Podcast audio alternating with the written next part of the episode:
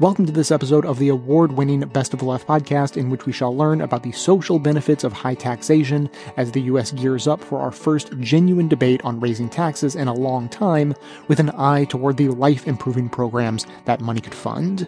Clips today come from Counterspin, Pitchfork Economics, The Zero Hour, In Deep with Angie Coiro, and Freakonomics Radio.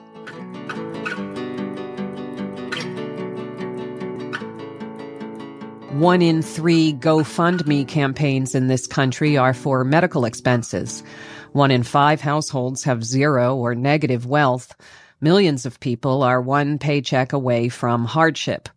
And this is the same society in which there are people who can't remember how many houses they own or are puzzled about why furloughed federal workers would be going to food banks. Inequality is a life or death issue, which makes it especially disconcerting that some folks with media megaphones seem proudly ignorant of the basic mechanisms by which resources are distributed. Some myths and misunderstandings are being thrown into relief as we're seeing a strikingly bold for recent times conversation about progressive taxation, occasioned by proposals from New York Representative Alexandria Ocasio Cortez, among others. But if the present debate goes further than we're used to, does it go far enough? Dean Baker is co-founder and senior economist at the Center for Economic and Policy Research. He joins us now by phone from Utah. Welcome back to Counterspin, Dean Baker. Thanks a lot for having me on. Well, corporate media have trouble or often don't bother to distinguish between ideas and those espousing them. So when Ocasio Cortez suggests the idea of a top marginal tax rate of 70%, that gets sucked into the vortex of her coverage, you know, coverage of her, as with wealth tax proposals from Senators Elizabeth Warren and Bernie Sanders. Before we talk about the limits of those ideas, I wonder if you could just talk a bit about both top marginal tax rates and increased taxes on extreme wealth, given that media often present those ideas as kind of ideas from Mars or proof that these politicians are are wild-eyed fantasists.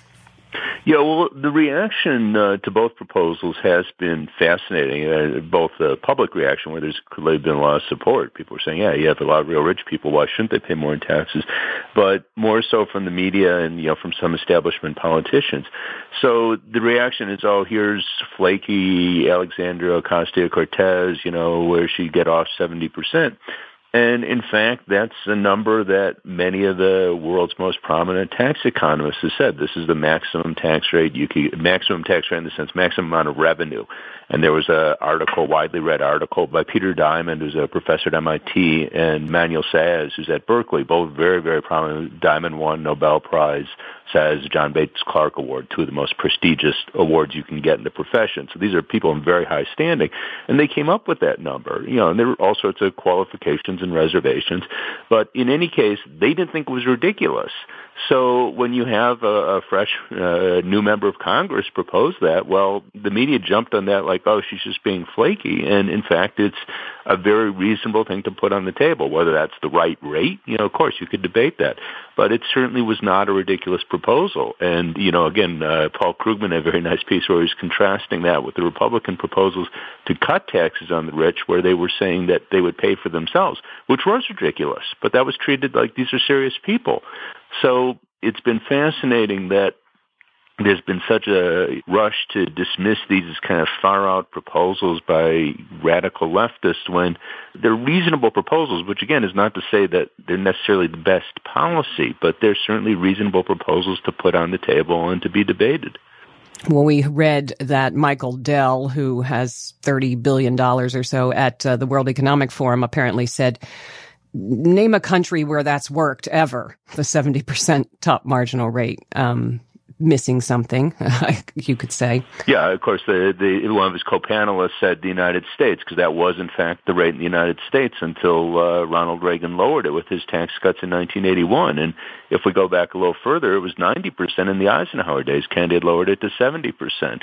So again, one could argue whether these are the best rates, but to treat this as a crazy uh, idea out of you know, far left field is, is just wrong. And, you know, some of the back and forth, because I, I was on Twitter with uh, Dell and, you know, there were others involved, obviously.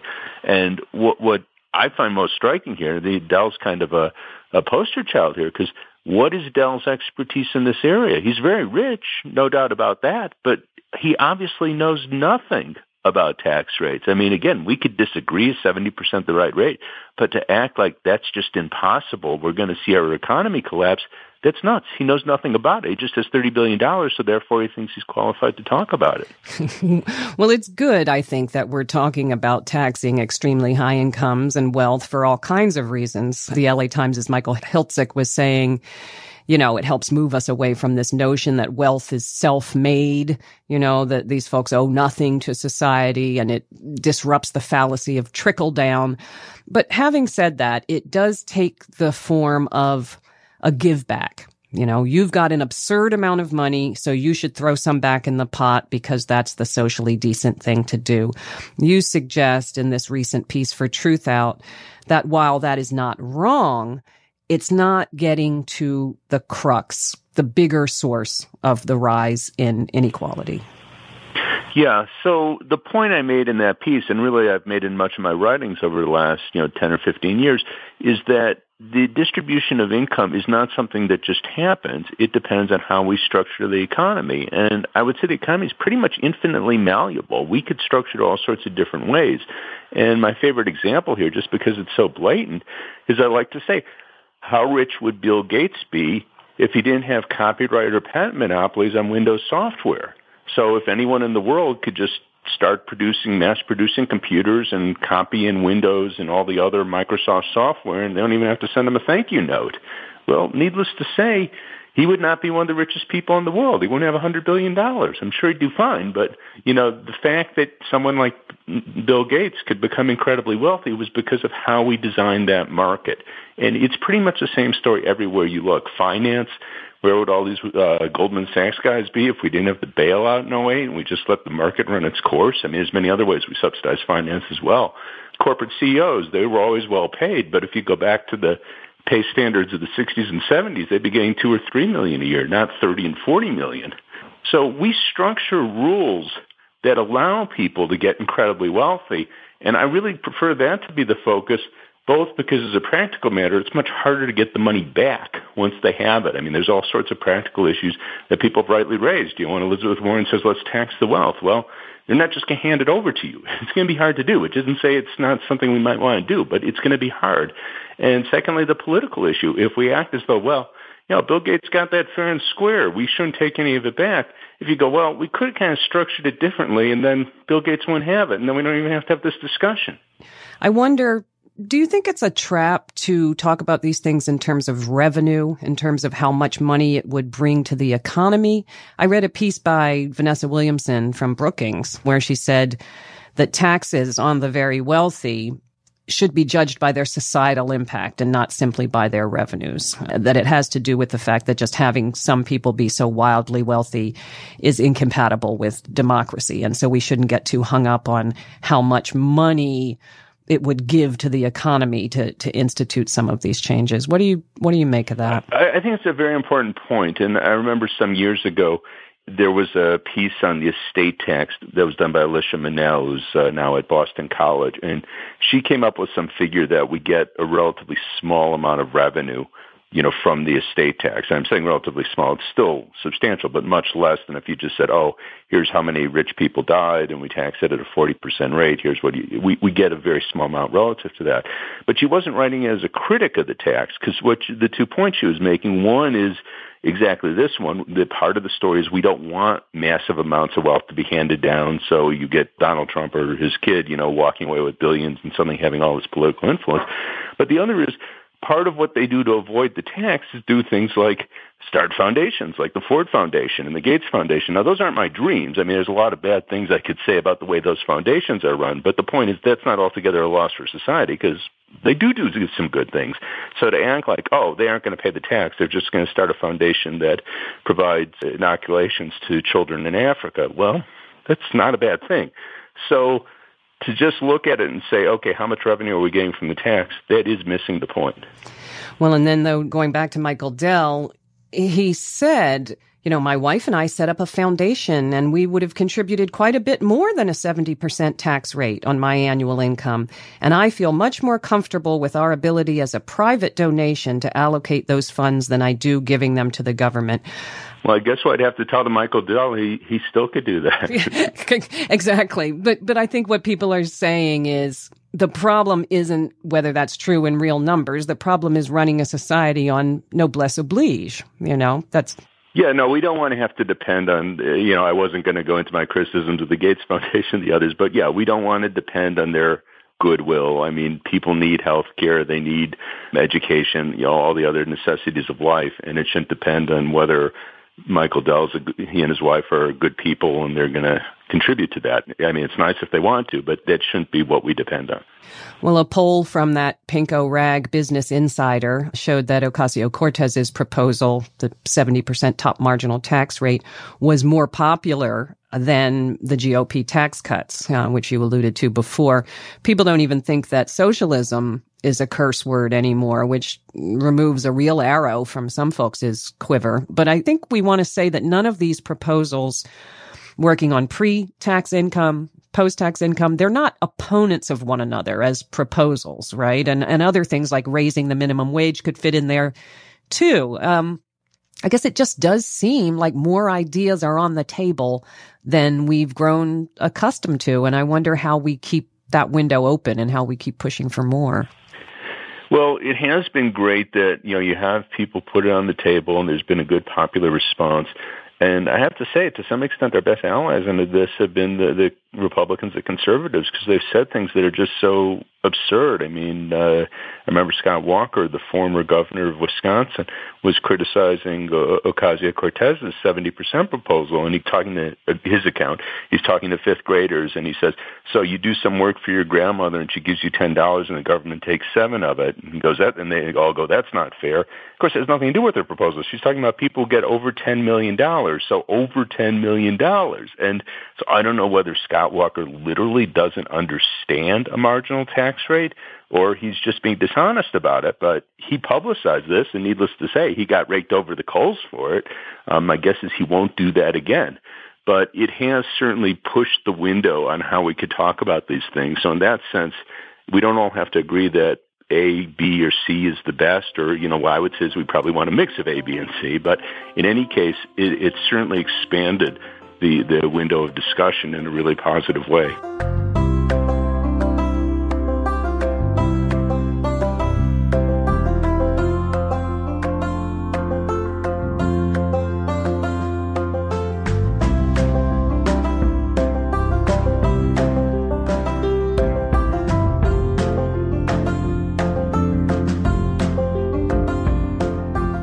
Our next guest is an old friend of mine, Bruce Bartlett, who, among other things, was a Treasury official in the George H.W. Bush administration and was part of the economics team for the Reagan White House.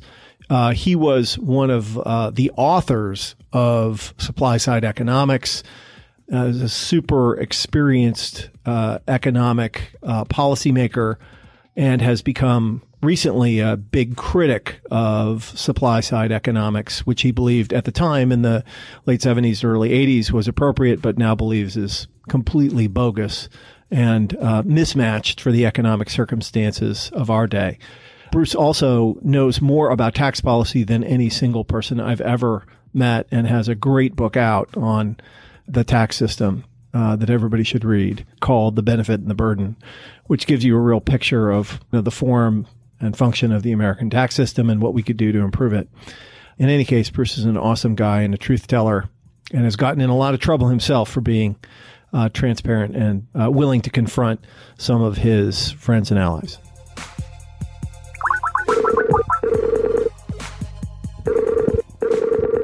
Hi, Bruce. How are you? Okay. Great. Well, thank you so much for joining us today. Why don't we just start off by kind of a general question about what your role was uh, in the Reagan administration and your role in the Reagan tax cuts?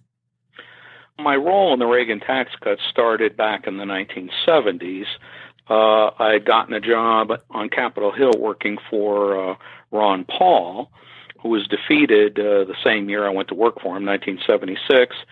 And this led me to look for another job, and I found one working for Jack Kemp, a, a former professional football player who represented uh, the Buffalo suburbs in New York. And he was very interested in, in the tax issue, uh, and he put me to work basically on developing that interest. And uh, in 1977, he asked me to draft a bill that would duplicate the Kennedy tax cut of the early 1960s, and it was known as the Kemper-Roth bill.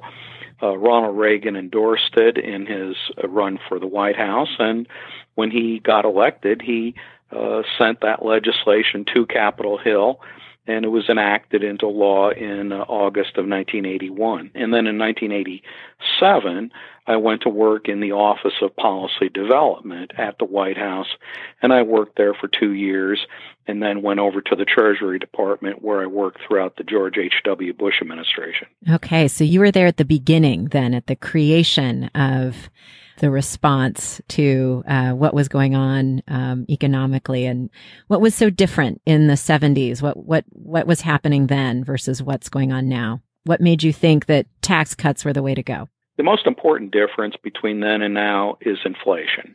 We had a lot of inflation. And and I think people today, you know, many young people have never experienced uh, anything like an inflationary environment. Uh, and many people my age have, uh, have forgotten about it.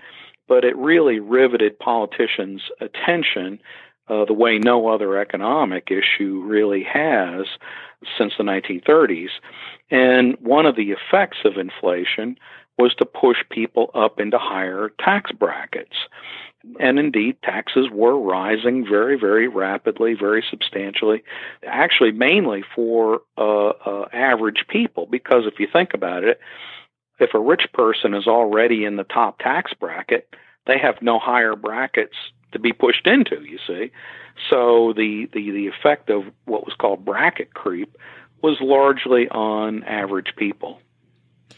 And so the thinking was then what? Why was it going to be such a great solution to high inflation to cut taxes? What was the thinking? Jack Kemp believed that inflation was essentially a monetary phenomenon and he supported a tight money policy by the Federal Reserve.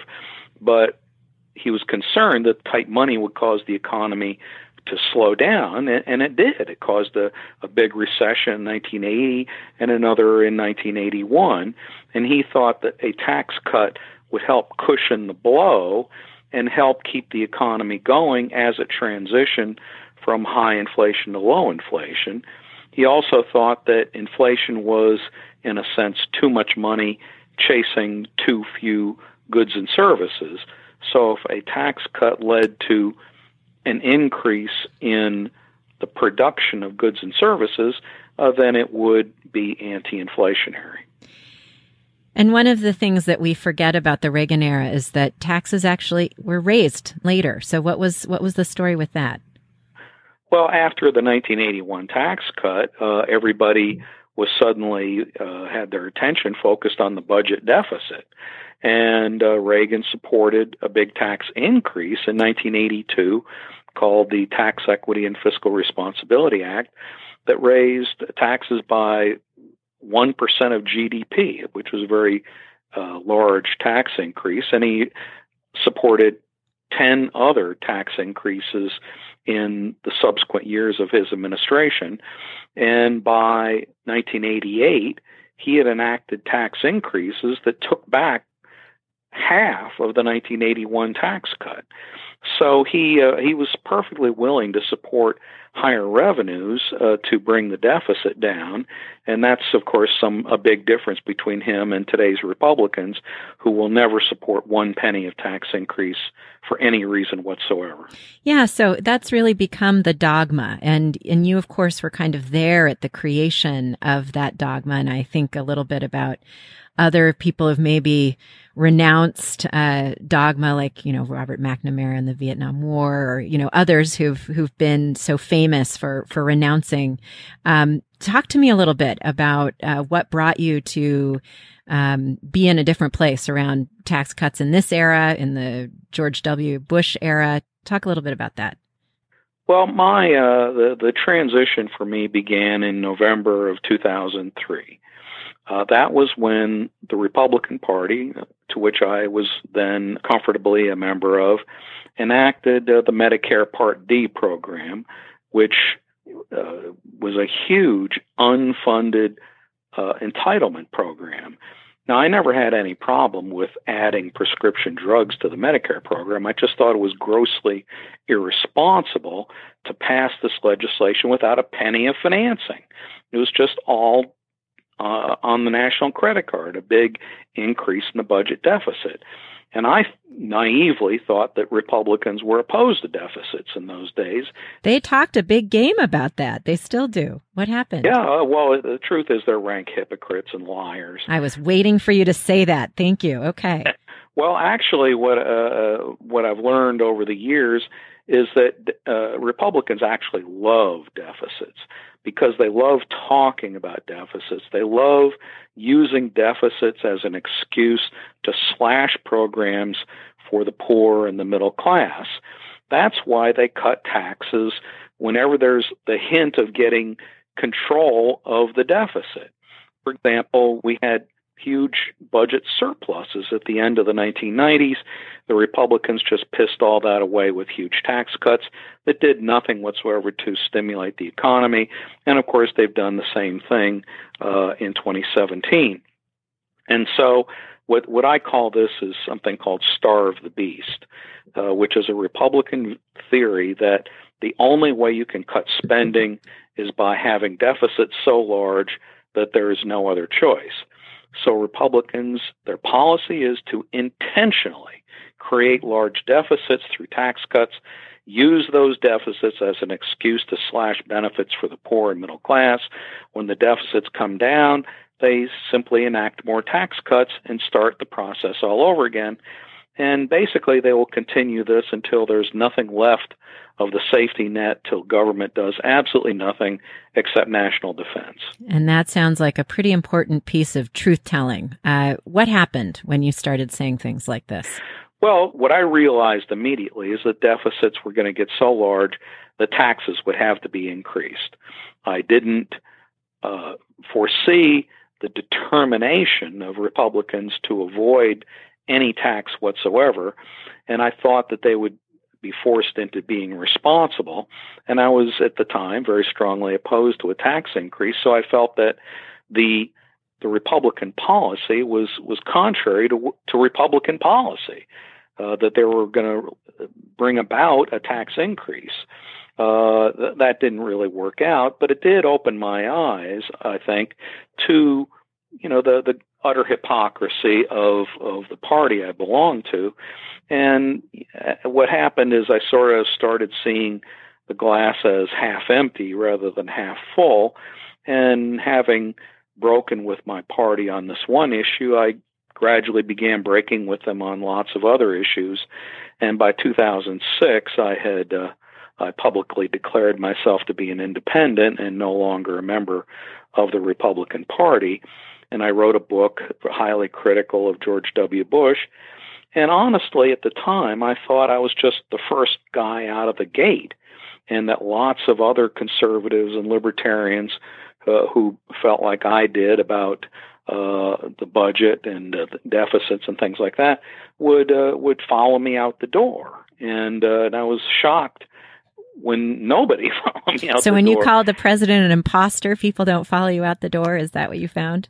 Well, I, I did think that Bush was was an impostor uh, of by pretending to be a conservative. I thought he was a terrible. Uh, I want I don't want to say liberal, but he was certainly not uh, a fiscal conservative. He, as I said, had huge deficits.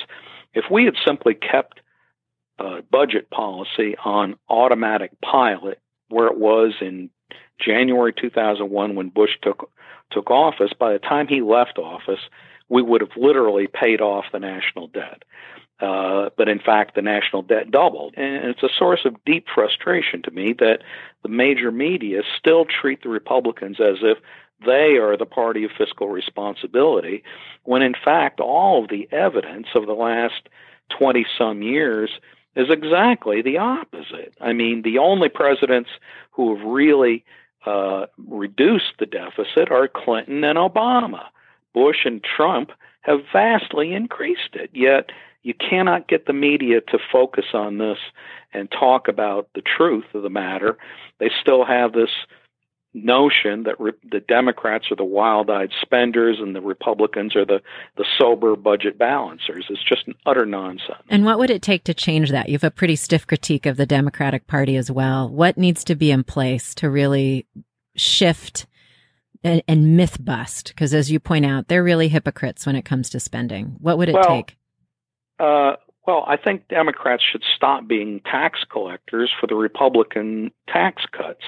I think that what has been missing in public policy since 1989 is a strong and vocal left socialist liberal movement in this country that could pull the Democratic Party to the left the same way the Tea Party and the many, many different organizations on the right, funded by the Kochs and, and other rich billionaires, that pull the Republican Party to the right. I think what's happened is that both parties have moved to the right, and the Democrats have, have stayed relatively as far to the left of the Republicans as they've always been. It's just that because the Republicans are further right, they're now not really on the objective left at all. They're in the center. Right. Do you have any advice for people out there who might be wanting to be truth tellers themselves, but are worried about becoming pariahs? What have you learned over the years? Well, uh, I, all I can say is things change. Okay. I mean, when I was young, one of the reasons I joined the conservative movement, the Republican Party, is because the left, the progressive movement, the the Democratic Party was was dominant. I mean, it, we were coming out of the Great Society. We had we had huge big government programs and high taxes, and the media was was truly quite liberal. Uh, but that has all changed. It's now 180 degrees opposite. The right is now in a very dominant position in the media and and in government. And the only thing I can say is, if it changed once in one direction, it can change again back into another direction. I would point to uh, the 1880s in American history when the, the robber barons and uh, and so on were were uh, you know very very powerful, and that was and it was the politics were very similar to those of today but that was followed by the progressive era and a movement back in the other direction. So I think, you know, we're overdue for realignment.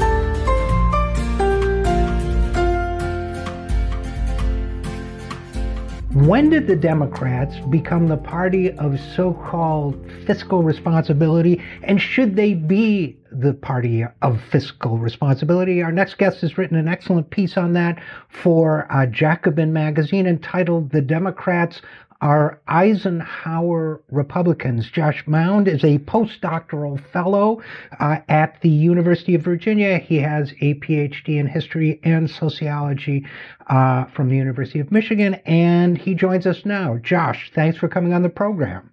Thank you for having me.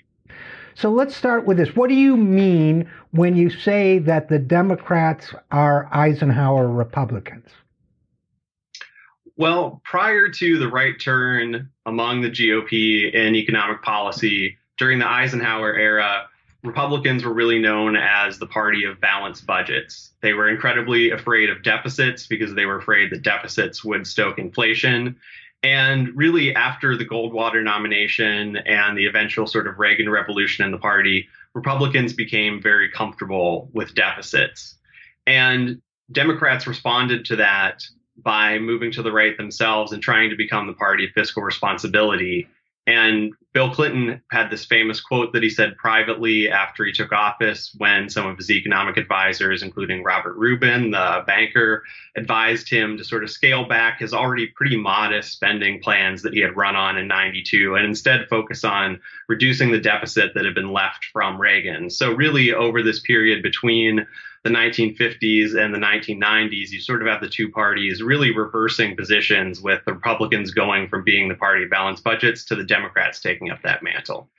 Yeah, and I guess the implica I think that's exactly right. And, and, and one of the implications for a policy in that and for politics is that when Republicans give up the mantle of a balanced budget, that means they can cut taxes for the wealthy and corporations as much as they want without worrying about the fiscal implications of that. When Democrats take on the mantle of quote unquote fiscal responsibility, and we can talk about what that really means, but when they take on that mantle, that means they're embracing the idea that maybe we don't have the money to do the things that Democrats are best known for, like Medicare, Social Security, uh, infrastructure, job creation, that maybe they have to let go of all of that in the name of quote unquote fiscal responsibility. Is that a fair uh, interpretation?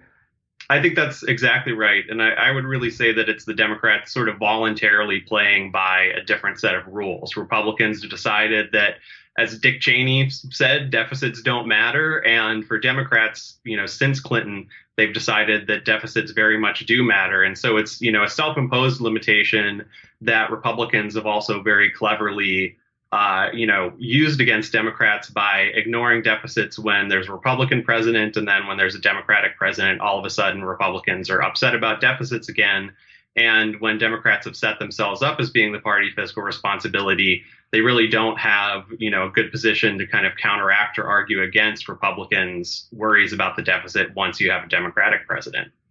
You know, they're still doing it too. I've I've met leaders in Congress and others, and I've seen uh, others just uh, say talk about fiscal responsibility. It's really uh, and, and say proudly that they believe in pay go. You know, pay as you go, meaning we won't propose any program unless there's guaranteed money to pay for it. But a lot of the economists I know and and trust say that it's it's the wrong focus, certainly at the wrong time. That government deficits are exaggerated as a problem. That it's much more important to have a robust economy and address inequality and some of the other things. So I wonder, Josh Mound, to what extent this is the Democrats getting played by Republicans Republicans and maybe following a broken economic philosophy, and to what extent uh, it, they've actually internalized a kind of economic conservatism, maybe because their donors want it or for whatever reason, and are winding up uh, really being ideologically a very different party than people think of them as being. I think it's actually a little bit of both. Um, Republicans very much engineer deficits. Um, conservative activists have been open about this. Um, Milton Friedman advised Barry Goldwater in 1964 to, you know, abandon the traditional Eisenhower focus on balanced budgets and instead just propose tax cuts and say that growth would pay for them, which is actually an idea that, you know, goes back even further to um, the Calvin Coolidge era and Andrew Mellon, the Treasury Secretary under several Republican presidents. And this whole idea that tax cuts pay for themselves we can run deficits as long as it's tax cuts and eventually it'll all balance out through the fantastic growth that the market will unleash. Is now really republican dogma that they use to wave away deficits when i think in reality you know most republicans understand that they are going to generate deficits but the idea is as Friedman and others have stated, we'll just leave those deficits for Democrats, and that means they'll sort of have fiscal handcuffs when they come into office, and it'll be Democrats making hard choices about what to cut or whose taxes to raise, while Republicans can sort of funnel money towards, you know, the upper half of the income distribution, and often just the upper, you know, five or one percent through their tax cuts. And you know, Democrats end up paying the price. But I think the other half of that, as you mentioned, is that Democrats have very much you know, internalize this idea that they should be the party of fiscal responsibility. So it's not just that Republicans are cleverly playing Democrats. It's that Democrats have decided for a variety of reasons. I think donors are one of them. Democratic donors are much more fiscally conservative than the rank and file of the party and really going back to uh, McGovern's loss in the early 70s, you know, a lot of conservative Democrats had blamed that on McGovern proposing big spending programs.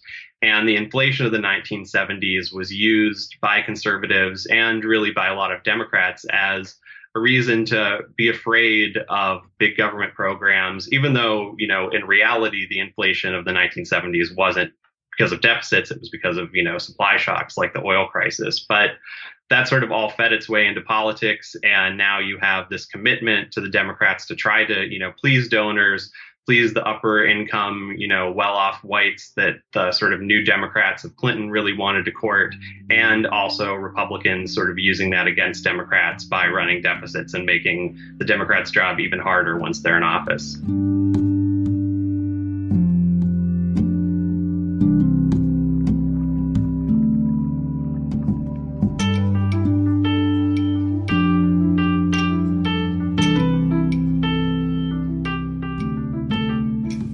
Probably like a lot of Americans in that my knowledge of other countries is pretty scant. And I seem to recall when I was a teenager, you studied a little bit about world economics, that there was this place where people poured money into the common good and the children were well educated and that sort of thing. And I guess that I approached your book with the idea that Scandinavia has always been this way, but oh. has not been, it, it's earned its place oh, this way. Absolutely. A, a century ago, they were a mess. In fact, there was the whole century ago and 50 years prior to that, that up to that, they were a country that was hemorrhaging their uh, its population.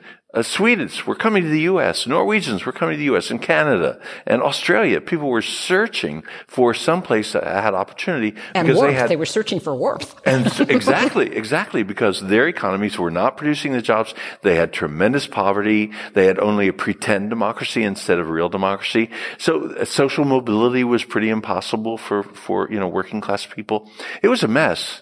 So they had to turn themselves around to get to where they are now, which is the top top tier, you know, of, mm-hmm. of uh, by almost any economic measurement you can make. They even have more entrepreneurs per capita than the United States does, which really did surprise me actually. But they ha- they have uh, the highest achievement in shared prosperity. They even got rid of poverty.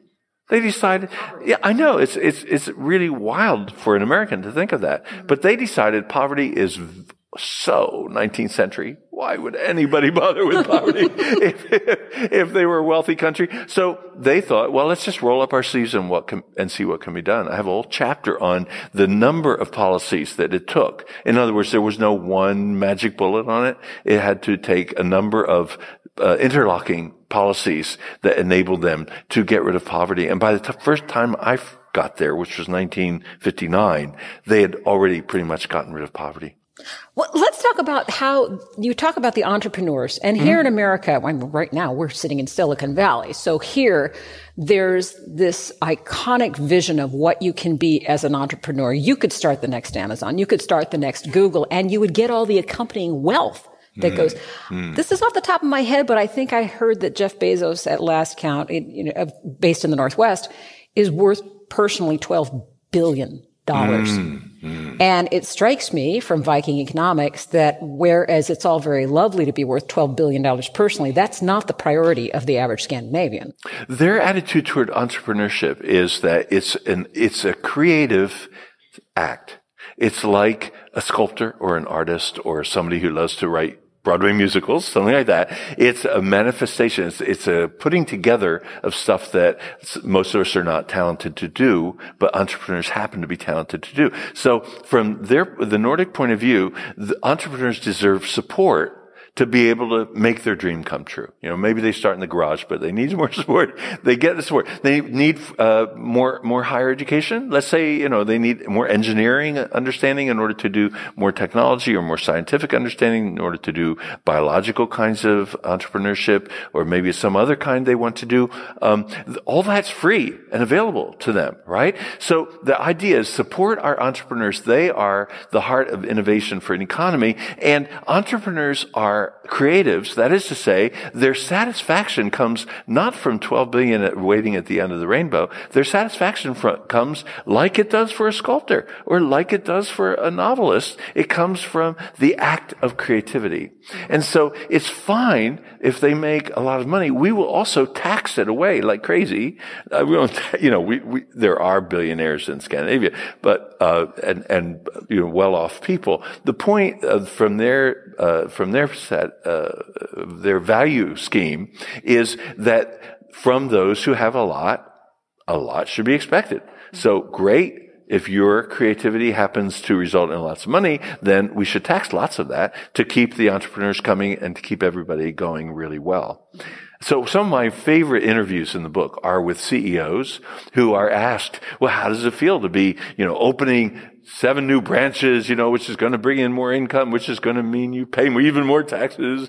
And they say the, the point is not, um, I mean, I don't do this uh, centrally about money. I'm happy to have some extra money, but what I'm centrally about is manifesting my talent. That's what I love to do. And this country is so stable and it's so rewarding to live here. I just love living here, and I don't have to worry about pensions, you know, because uh, and, this is also from aspiring entrepreneurs. I don't have to worry about pensions because everybody has a pension in this country. I don't have to worry about healthcare because everybody has terrific healthcare. I don't have to worry about my kids going to university because it's free. So I'm, I'm really supported in this country to do what I love to do. The time when Scandinavia had poor people and a brain drain, people trying to go elsewhere because it was so bad to live. What were the first steps economically that they decided were to prioritize to get to where they are now? Well, first they understood that they needed an alternative vision of an economy because if they stayed with the old view of what an economy is like, then they would still get caught, even if they try to do this or that or the other thing. So they reconceptualized what makes an economy work. And they started by looking at what is the source of wealth. They realized the major source of wealth is actually the worker that the worker being more productive and more innovative is what makes an economy grow. If you, if you really are very bad to workers. You know, if you overwork them, stress them so they can't be innovative anymore, can't even be productive. If, if you can hurt workers in such a way that they just are slogging through, right? Mm-hmm. And not even wanting to go to work. Well, but on the other hand, what if you treated workers well? What if you assumed that workers are actually wanting to work under the right conditions with a job that's designed well, for example, mm-hmm. where they could get that sense of satisfaction from a job well done? In, let's say, a society that gives them the training and education so they can really do that job with zest. You know, oh, well, you know, bring me another problem. I'll solve that by noon. You know, that kind of thing. And also an economy that's so abundant with jobs that if you get worn out, if you get burned out from your job, let's say you're in your 40s and you're saying, oh, I've been doing this so long that, I mean, over there, the idea is quit. Get another job. There are plenty of jobs.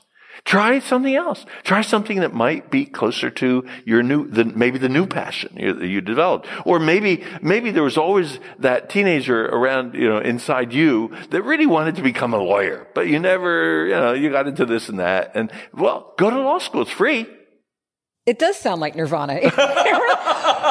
but you know, I can see where, here's one of the places where I can see where that may not transfer well is that here in America, we have a vast, vast population. And if as, as a social structure and an economic structure, you want to treat the workers as dispensable and replaceable. And if this one doesn't want to keep his job or doesn't want to perform well, there are 14 more lined up who want to take that job. There's less impetus to say, this is a valued commodity. This single worker is a commodity that we need to treasure and work with mm-hmm. because they're not. There's less incentive for the economic elite that benefits from these, all these workers lined up looking for a job, right? But what if your society, your economy is not run by the economic elite? and by what their incentives are. But instead, what if it's run by the people as a whole? In other words, what if it's a democratic kind of led, led economy rather than an oligarchic led economy. Well, if you've got a democracy, then you can say, let's have full employment. Let's not have those 14 jobless people waiting to get in. And let's invest in workers so that they can become more productive and our economy can grow. And that's what's really paid off for them.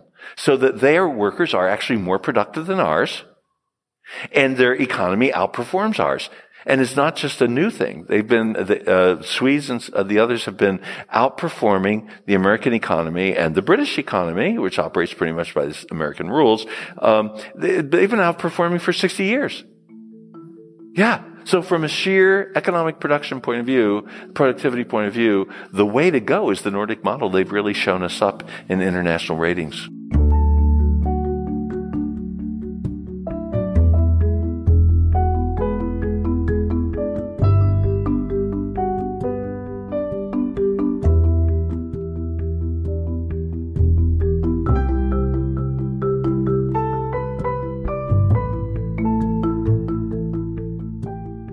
The economics profession took a very bad turn uh, roughly 150 years ago when it decided that uh, since it wasn't possible to measure happiness or to compare happiness across individuals, we would look basically at uh, consumer preferences.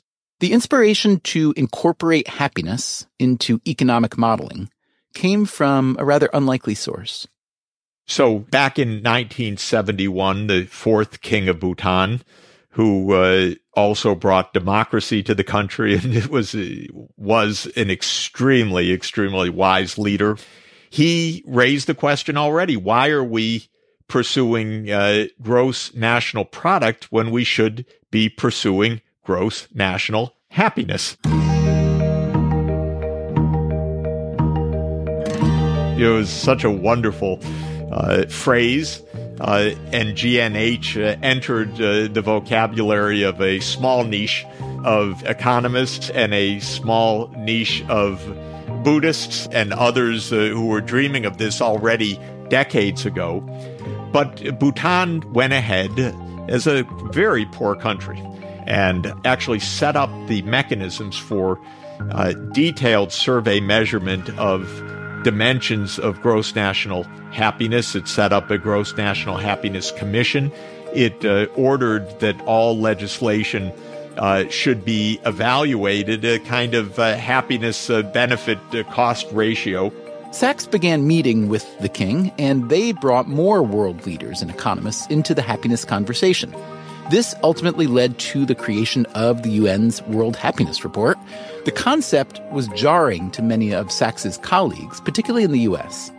Well, in, in our country, we don't uh, talk about almost anything else in the public space. It's all about uh, growth, GDP, incomes. Of course, there is a massive industry of uh, happiness uh, studies, uh, self help manuals, uh, helping people to overcome all sorts of unhappiness is trying to help people find meaning in their lives, trying to help people make uh, better decisions about their lives. To Sachs, the booming self help industry in rich countries like the US reveals a disturbing paradox. We have the paradox that income per person rises in the United States, but happiness does not.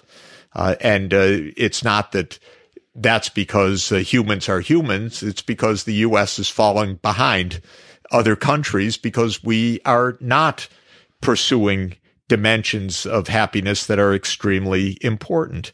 Our physical health, uh, the mental health uh, in our community, the social support, the uh, honesty in government. And this is weighing down uh, American well being. Like the Danish happiness expert Meik Wiking, Sachs finds wisdom in the ancient Greek model. I go with Aristotle. He's my guy. He's my my favorite philosopher, uh, and he pointed out uh, in the Nicomachean Ethics, uh, two thousand three hundred years ago, that to be happy requires uh, the the uh, good uh, benefit of having material needs met. so don't deny those, he said. But he also said only aiming for wealth single mindedly pursuing uh, higher wealth is certainly no way to happiness. And uh, after a certain point of income, work on other things. Work on your friendship. Work on your mental health. Work on your physical health.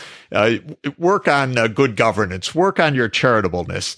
Uh, because in, in, this kind of world, a good life is is a balanced and a virtuous life, not a single minded pursuit of income.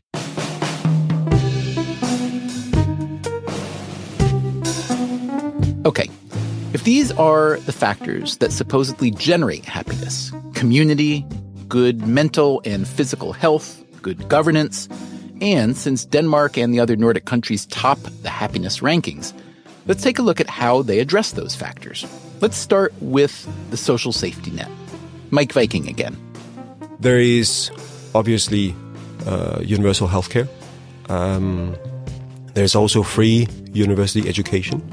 Uh, in fact, now it's up, a, up through university. I mean, th- along from the lower level too. It's always yes, yeah, yeah, yeah. So, so heavily subsidized uh, kindergarten, um, uh, primary school free, uh, high school free, and and university free, and you get a government grant, and that creates also a lot of social mobility. Uh, so there's as a, does healthcare not being tied to a job, which exactly. we have mostly in the states. Exactly. Danes also work fewer hours, on average 27.1 hours per week compared to 34.2 in the US. To Helen Russell, moving here from Britain, that was a big change. There's no stigma to clocking off. People work mainly from 8 till 4 in offices. There's no stigma to leaving at 4 because you've got to go and pick up your kids from daycare, you've got to go and make, make supper, or you just need to get on with your hobbies. Denmark strives toward egalitarianism on the gender front, and its parental leave policies are famously generous. So there's 52 weeks, both parents can share it between them, and you can defer, I think it's 13 weeks of this for, I believe it's up to eight or possibly nine years. So I have a friend whose family are, she has two children and the youngest one is now five, but she's taking 13 weeks off next year to go on a big trip around Australia. And I was outraged by this. I think, oh my goodness, isn't this sort of taking the mick a little bit? She said, no, it's, it's perfectly acceptable here. Um, so yeah, it's just a different mindset, I guess. The basic idea of social democracy is to pay attention to uh, social cohesion, to provide ample social goods like uh, healthcare available automatically for all, uh, education at all levels available for all, vacation time available for all. Jeff Sachs argues this strong social support in the Nordic model contributes to a number of healthy outcomes. The life expectancy is higher.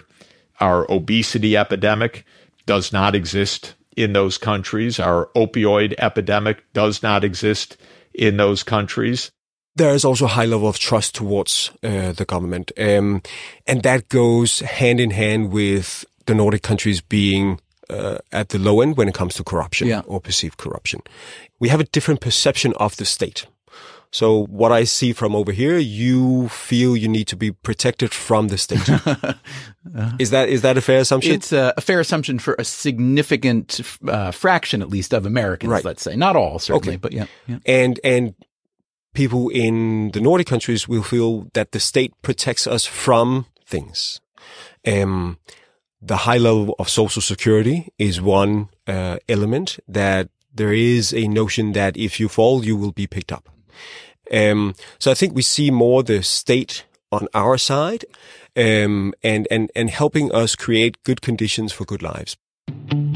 I was recently in Copenhagen speaking with Meik Wiking. Seriously, his real name, Meik Wiking who is CEO of the Happiness Research Institute. I'd been hearing about all the factors that make Denmark and the other Nordic countries rank so high on the UN's World Happiness Report the generous health care and child care and education benefits, the strong levels of social trust, and the hygge. It was all sounding a bit too good to be true. Wouldn't you think that more governments around the world would look at the Scandinavian model and say, wow, they are thriving economically mm. and they're thriving on a happiness and life satisfaction yeah. level. Let's just do what they're doing. Why do you think it hasn't happened even more? The price tag.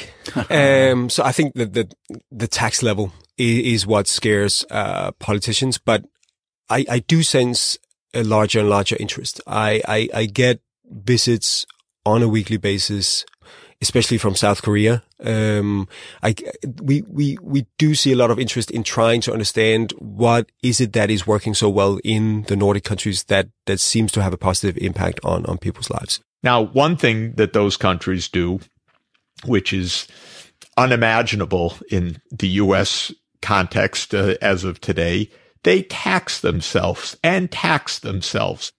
That, again, is the economist Jeff Sachs, an editor of the World Happiness Report. And they end up paying, oh, 45 to 50% of national income. A lot of people are paying around 50%. And that is the recent British transplant, Helen Russell. I'd say most things, if you're, if you're doing your grocery shop, it's maybe 20% more. Goods and services are, are very expensive. Um, so yeah, life, life is more expensive. There is not very much extra when you've paid for everything. But the data show that high taxes and prices are generally considered worthwhile. Nine out of 10 Danes are happily paying their taxes. There is an acknowledgement that we collectively invest in the public good, and that is fed back to people in terms of quality of life. There is something about the taxes when you're paying that much tax, you have to trust that this is all going to be worth it.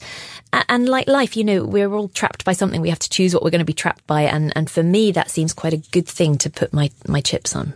One counter argument is that, well, if you have that, what you don't have are the huge rewards for innovation and inventions. So there are a lot of things that we complain about in the US, including income inequality, including the lack of a lot of the social service network that um, a lot of European countries have.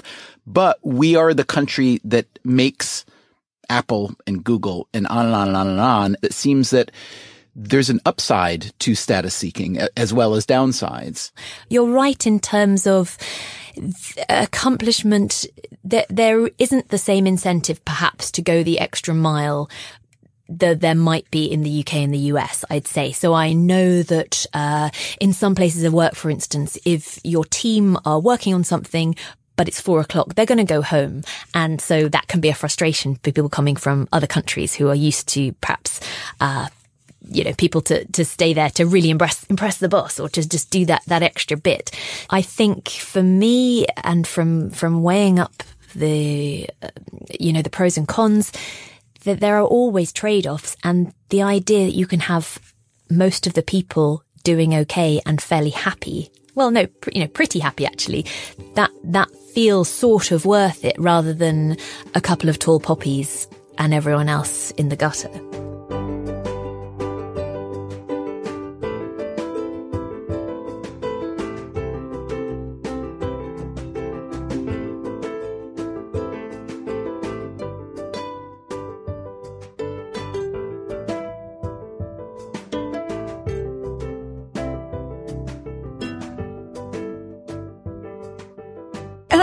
You about the evolution of America and, and comparing it to mm-hmm. Scandinavia. One of our audience members asks in the 50s, when the U.S. had a marginal tax over 90%, percent mm-hmm. public college education was virtually free. Were we then approaching the Scandinavian model? Absolutely. We were indeed and uh, and how exciting that was, right? Because in the 30s, the struggle had been so intense, and we'd pushed our economic elite back so far, uh, and FDR was kind of felt, you know, he had to go along with that. We instituted Social Security at that time, and so on. And then the war intervened, and then Harry Truman immediately after the war said we need single payer health care, which is what the Nordics have, right?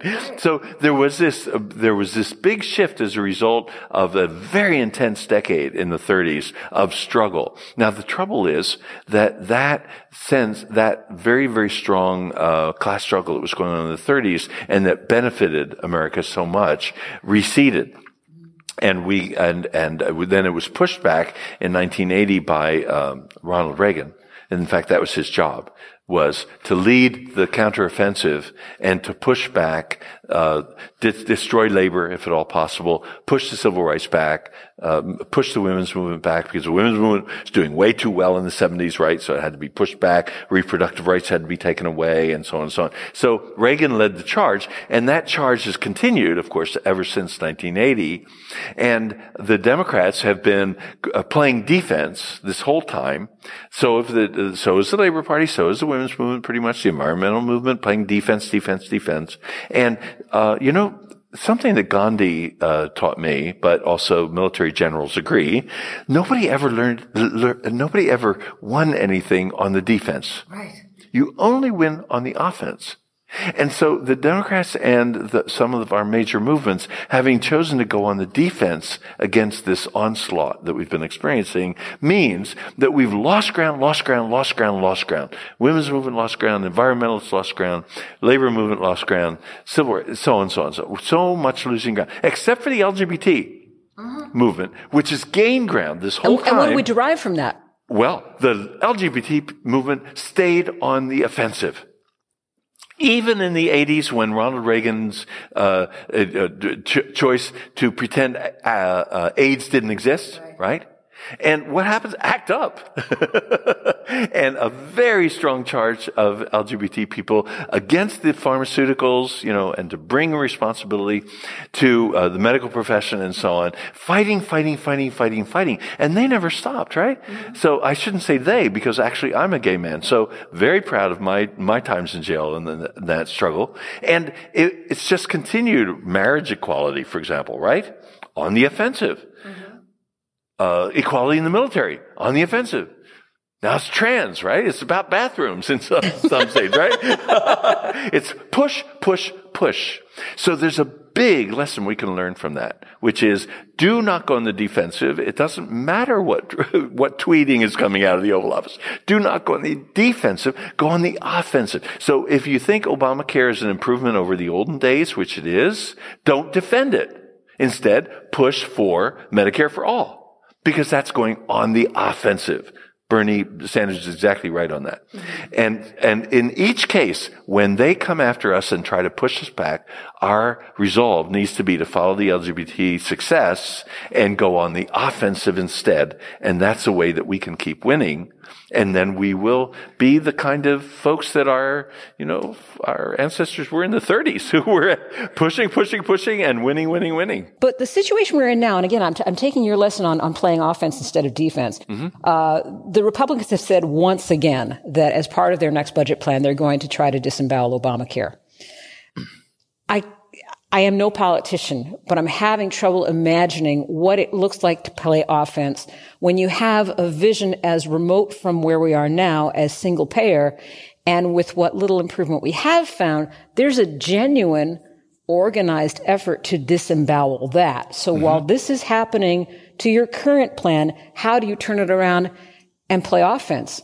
while at the same time defending the little ground that you have won. Right. You don't defend the little ground. What you do is you go after the culprits. And the real culprits are the big pharma, right? Which yeah, makes absolutely. obscene amounts of money, right?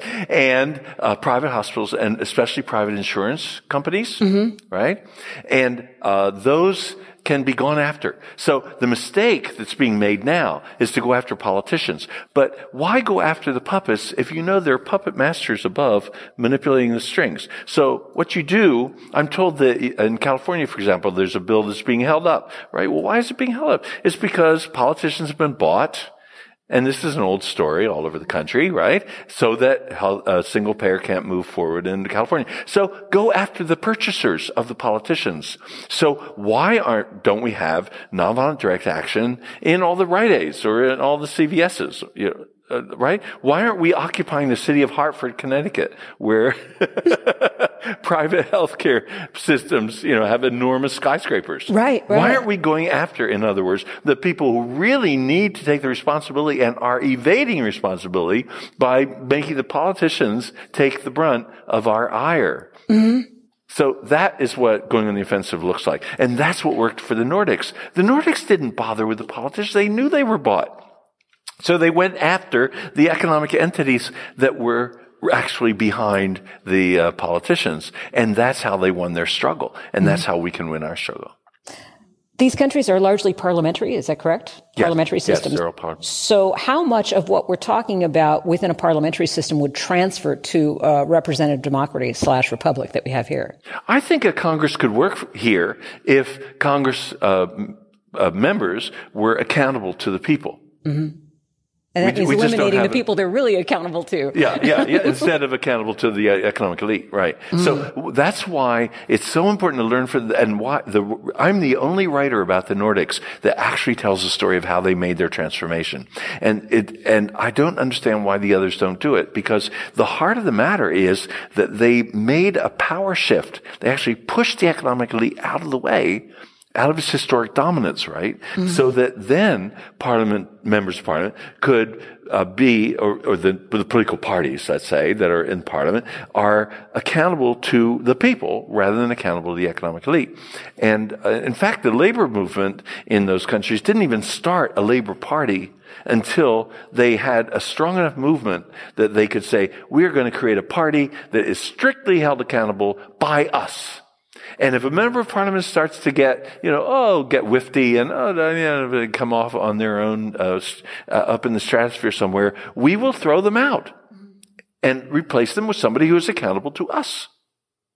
And that's why the Democratic Party in the U.S. can never do what we need it to do because it's not accountable to us. It's accountable to the economic elite. We would need to create a people's movement that knows how to, for example, go after the pharmaceuticals and go after the healthcare system and win and win and win and win and therefore uh, shift the power so that then we could create parties that would be decent parties in Congress. And those parties would do what we want because they are put in there by us. Well, it's interesting to hear that uh, in their history, they had the influence of the 1% that they had to buck. Oh, they had to. What lessons are transferable about how to do that? How to do that? One thing, number one, vision. They had a vision of what they wanted. So they weren't driven by protests. The people weren't like, we don't like this, we don't like this, so let's protest, protest. Instead, it was what we do want instead is X, our vision. Now let's fight for that. Mm-hmm. Number two, they were willing to fight. So they took the fight to what they felt was their opponent, the 1%, and they went after economic entities. So they went after the banks, they went after the shipbuilders, they went after the industrial concerns and so on, and took the fight to them rather than pretend that the parliament would take care of them. Uh, and that's a huge lesson for us to learn. And they also chose, remember, these are nations very close to Russia. So they had experienced the Russian Revolution just on the other side of the border, right? And the horrible, uh, you know, amount of violence and, and suffering that resulted from that. So they decided, uh, we will do a nonviolent kind of struggle. That even if we agree with some of the goals that the, the communists had, and some of the, especially in Norway, some of the folks were communists, they said, but still, it's clear that the method of armed struggle is flawed. And therefore we have to do nonviolent struggle. So they took to the streets, they disrupted their countries so fully that the economic elite had to abandon power because they said, hey, our country will not be ruled by us. That's very clear. It's amazing to think about that shift of power. And I'm thinking about right now, our, you know, our system is we, we have our, our checks and balances. We have our, our three entities of government, but you can see how the further we go down the road of, well, wh- where we are going. Uh, for example, if we want to appeal to a legal system, we're looking at a legal system that has a lot of empty seats. And the judicial system has a lot of empty seats, and those that are being filled are being filled in one case with a lawyer who's never tried a case, who's There we go. never been in a court. And I, I can't help but wonder, so much of this sounds really optimistic and marvelous, but I also wonder about how far gone our own system is to where some of that just won't work. Well, uh, the, one reason why I'm so excited about this uh, tour that I'm doing, it's now been a year and a half. I've been in half the estates of the, this country, four foreign countries as well. But I'm especially concerned about this country because we're experiencing polarization, right? Tremendous polarization. Nazism is growing, white supremacy and so on. And at the same time, um, far left is growing. And so, and, and everything in between is like, ah, what are we, right? So Yeah. it's, it's, so it looks, uh, on the one hand, ugly, right? I mean, a lot of ugly manifestations of this polarized period. And also people can make the wrong conclusion that it stymies us, that it's, it's going to stop us from making forward progress. What the Nordic message is that they made their breakthroughs at the times of their greatest polarization when Nazis were marching in the streets, when communists eager to overthrow the, uh, uh, uh, you know, establish the dictatorship of proletariat were in the streets, like they had this tremendous polarization in the 20s and the 30s. And that was exactly the period they were nevertheless able, the majority now, mm-hmm. the majority was nevertheless able to get rid of the, uh, dominance of the economic elite and establish the the vision they had, the vision of Nordic model. And so that's just a phenomenal breakthrough time for them. And so I'm excited about us. I'm seeing polarization not as something that stymies us, but instead that heats our body politic up. Mm-hmm. Gets us animated. It's volatile. I stayed in England with a blacksmith. He showed me his hearth. He showed me his equipment. And I said, I got it. You've given me my main metaphor. Because in order to turn metal into useful stuff like horseshoes and metal sculptures, which is mainly what you do, you have to have heat. Well, that's what my country has now. We have all, about as much heat as we can stand, right? But there's going to be more heat because polarization is nurtured by inequality, economic inequality. Mm-hmm. And everything's set up for that, right? More and more economic inequality. Okay, that means more and more heat. Yes, on the one hand, it means more ugliness I don't like that. It means more killing. I don't like that. On the other hand, it also means the volatility that enables hard metal to be turned into something useful. And that's our opportunity today.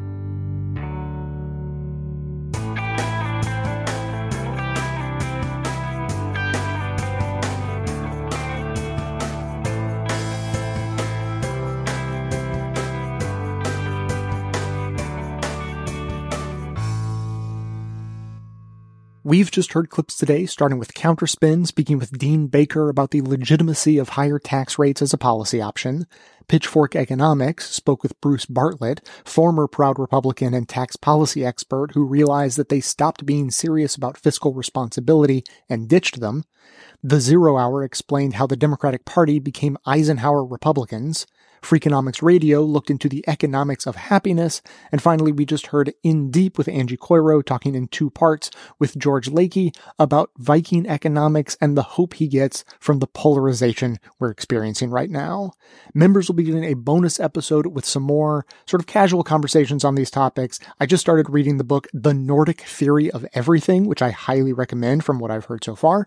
So I'm going to talk about that a bit. And I have some member voicemails to play and respond to. So we're just going to have a nice little chat about all of that. To hear that and all of our bonus content, sign up as a full member on Patreon at the $6 level. If that's too steep for you, consider getting the show ad free for only two bucks a month. And remember that our weekly poll to help choose the topics we cover each week is free to everyone. You can simply follow the show on Patreon, no financials involved, and take part in the poll each weekend. Visit patreon.com slash best of left for all of the details. Of course, you can can find that link in the show notes on the device you're using to listen. And now we'll hear from you.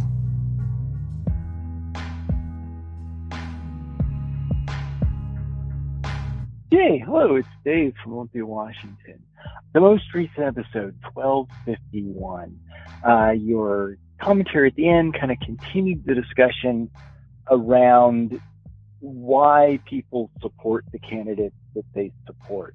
And that's a bizarrely complicated discussion, but the accusation of some nefarious reason underlining your support for a candidate. So you you support Clinton because you're racist and you don't like Barack Obama. You support Barack Obama because you're a sexist and you don't like Clinton. You don't support Kamala Harris because of all of the above. You support Bernie because you're sexist. I think in some ways you're right. Like the percentage of everyone's sexist in some way. We we are indoctrinated, but the you know the percentages are probably pretty consistent with society at large. You're not going to see you know more vehement, not having been enculturated into a sexist society, but out and out sexist in the group of Bernie supporters, you know, it's probably going to be a little better, but it's probably going to be similar to the underlying society. You know, it's probably going to be similar to U.S. society. But the mistake and the cognitive mistake is was either just the, the correlation fallacy or the the one cause fallacy. It's like there are sexists among Bernie supporters, therefore all Bernie supporters are sexist and they're only Bernie supporters because they're sexist. The one cause, and just to make it neutral here, I think Bernie supporters are much more susceptible to seeing everything emanate from economic disparities. You know, all of that. If we just if we could just fix economic disparities, it'd be great. You know, it's, it's like a, a fundamental denial of the concept of intersectionality if you think about it. But you know, it's like uh, racial injustice. Well, we just will fix economic injustice and that'll get solved too. Wars of aggression. Well, we just fix economic injustice and that'll get solved too. There are probably some individuals that see sexism in this way. You know, it's like it all comes down to sexism, and sexism is the root cause to everything. And if we can fix sexism, then we can, you know, stop war. We'll uh, be able to, uh, you know, have health care for everyone. Teachers will be respected. Unions will be back, and it's all this root cause. And you know, causes are complicated. It's a big thing, but the the irrationality of looking at a characteristic group may or may not have. They may in fact be sexist, but that's not why they support Bernie.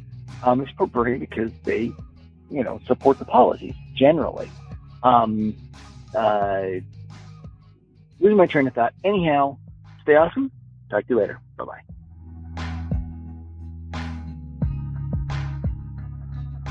Hi, Jay. This is Marguerite from Fortuna, California. I'm calling about your um, candidate spotlight with Harris and Warren. And I'm honestly kind of disappointed at how they were presented. As far as I can tell, listening to it, it kind of came off as Harris bad, Warren good.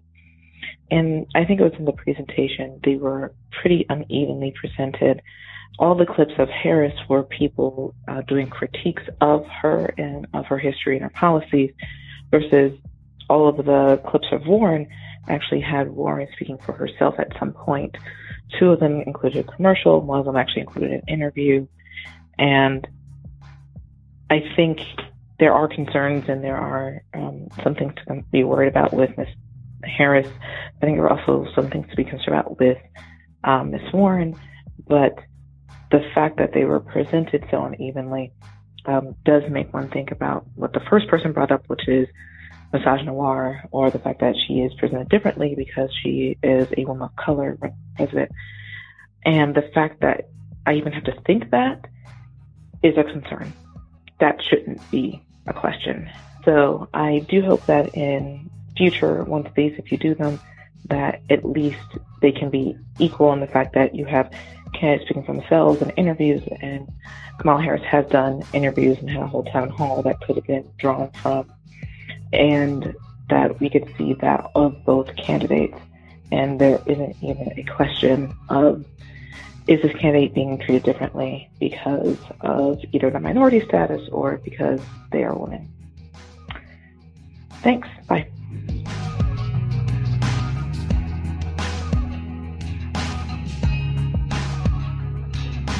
Thanks for listening, everyone. Thanks to our production assistant, Joel McKean, and the volunteers who helped gather clips to make this show possible. Thanks to Amanda Hoffman for all of her work on our social media outlets and activism segments, and thanks to all those who called into the voicemail line. If you'd like to leave a comment or question of your own to be played on the show, you can simply record a message at 202-999-3991. Now, I know that the show has gone long. I, I get excited about raising taxes, so I, I couldn't help but let the show go a little bit long. I'm going to try to keep my comments relatively short, but I did want to respond to Marguerite.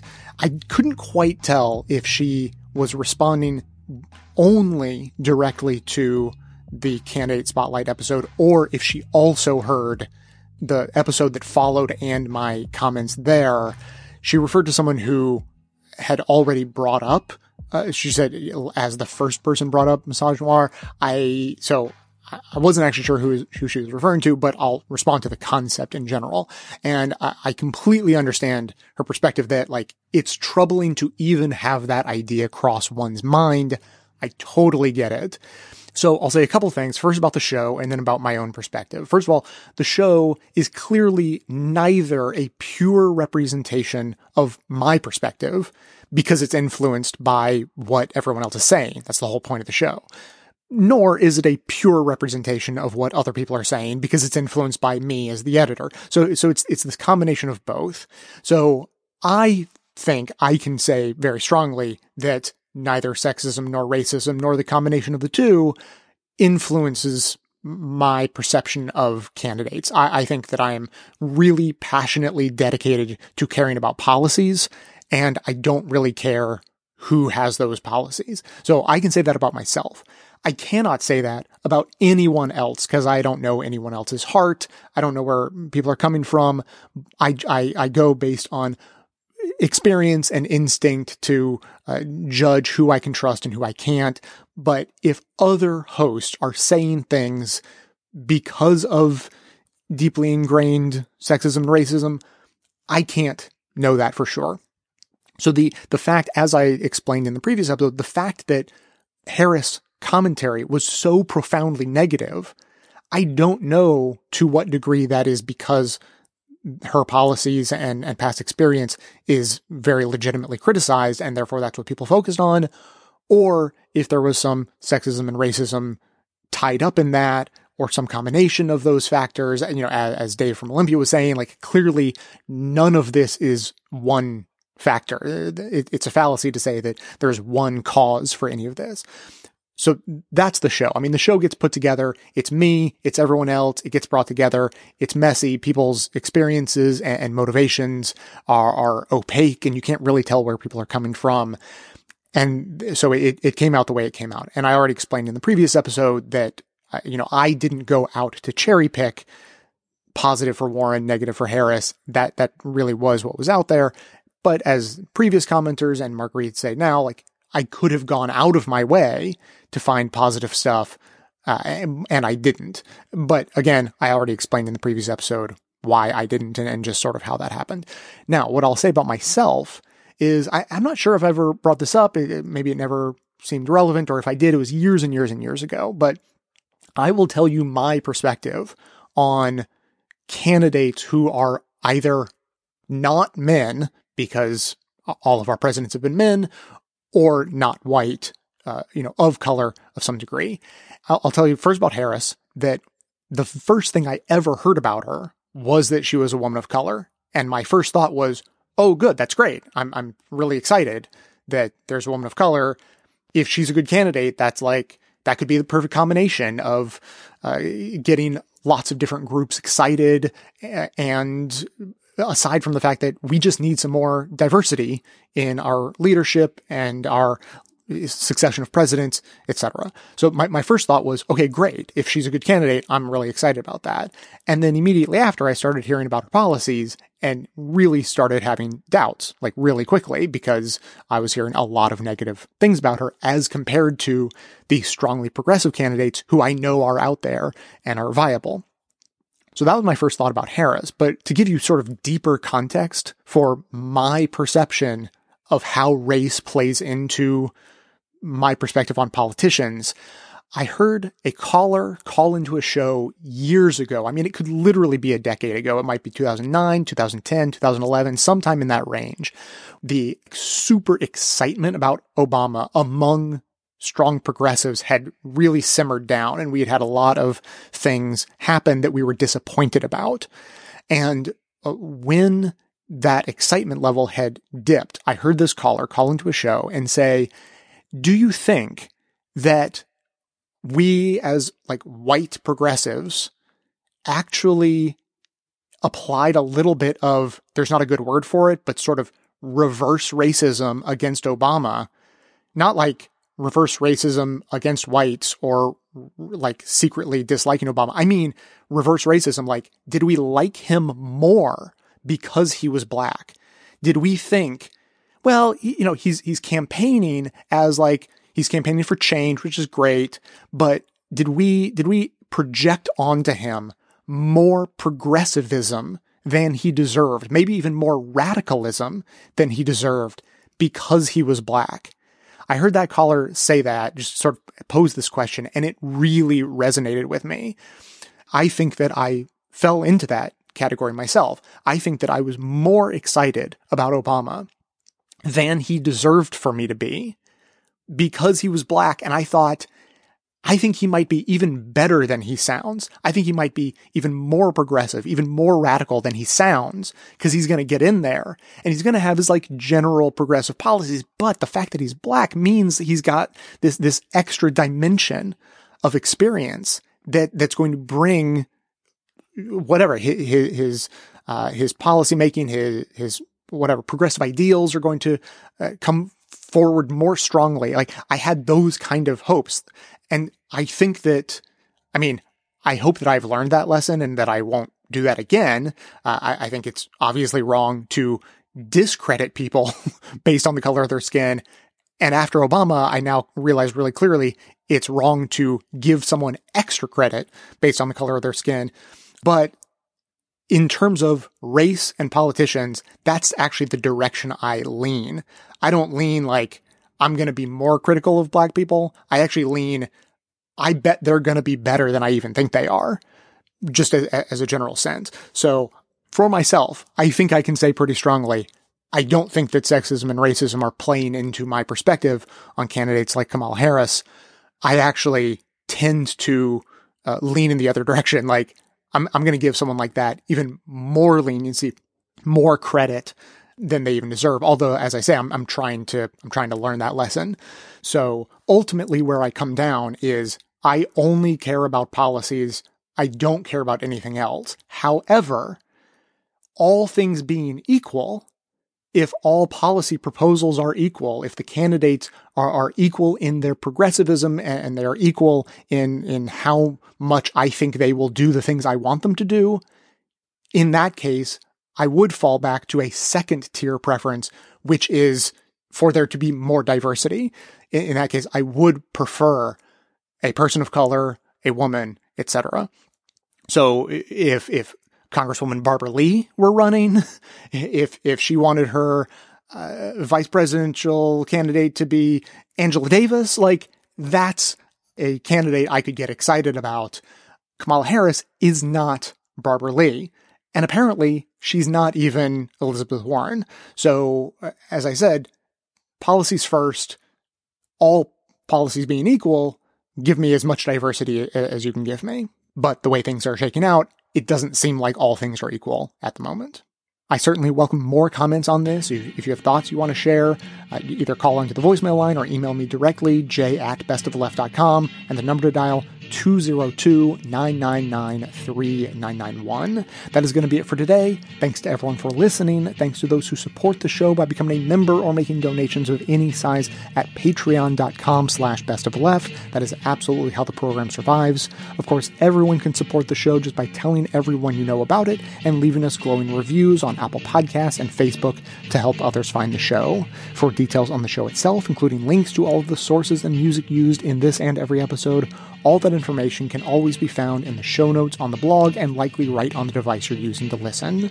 So, coming to you from far outside the conventional wisdom of Washington, D.C., my name is Jay, and this has been the Best of the Left podcast coming to you every Tuesday and Friday, thanks entirely to the members and donors to the show from bestoftheleft.com.